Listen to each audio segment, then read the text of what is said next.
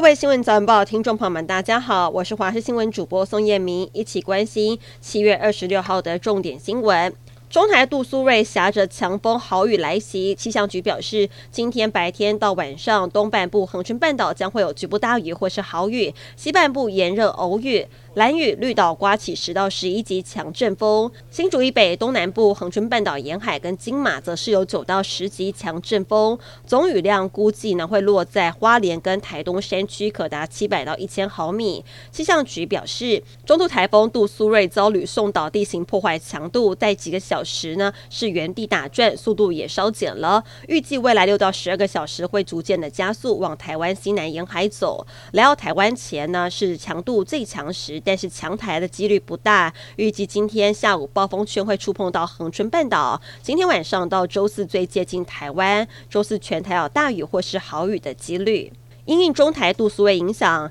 国军第四作战区，也就是台南、高雄、屏东区域的汉光演习决定取消。不过，原本安排好的官兵人力也会随即加入防灾阵线，编组一千一百六十人，搭配救灾机具，可以随时配合地方政府支援救灾。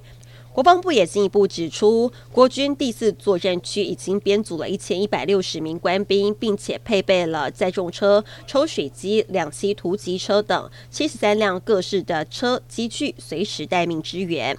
日本的前首相安倍晋三曾说：“台湾有事就是日本有事。”如今，日本的防卫副大臣井野俊郎进一步表示，如果中国对台动武，激发了像是国际社会对乌克兰一样的支持台湾，日本可能会向台湾提供某种支援。至于援助模式是防务装备支援还是后勤支援，则是要日本民众来决定。今年是南北韩停战协定签署七十周年，但在北韩立场，这一天呢是祖国解放战争胜利纪念日。俄罗斯特别派了国防部长肖伊古率团搭机，在深夜抵达平壤，预计将观看平壤的阅兵仪式。中国也派了全国人大委员会副委员长李鸿忠出席，但是跟俄罗斯国防部长肖伊古的身份相较，仍有一些落差，隐约透露出目前北韩跟中国之间，以及北韩跟俄国之间关系的亲疏远近。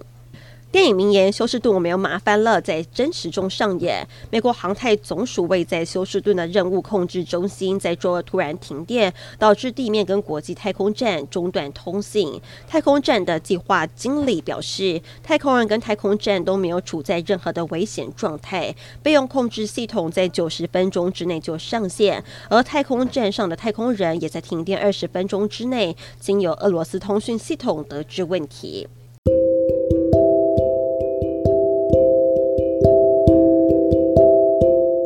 以上新闻内容，非常感谢您的收听，我们再会。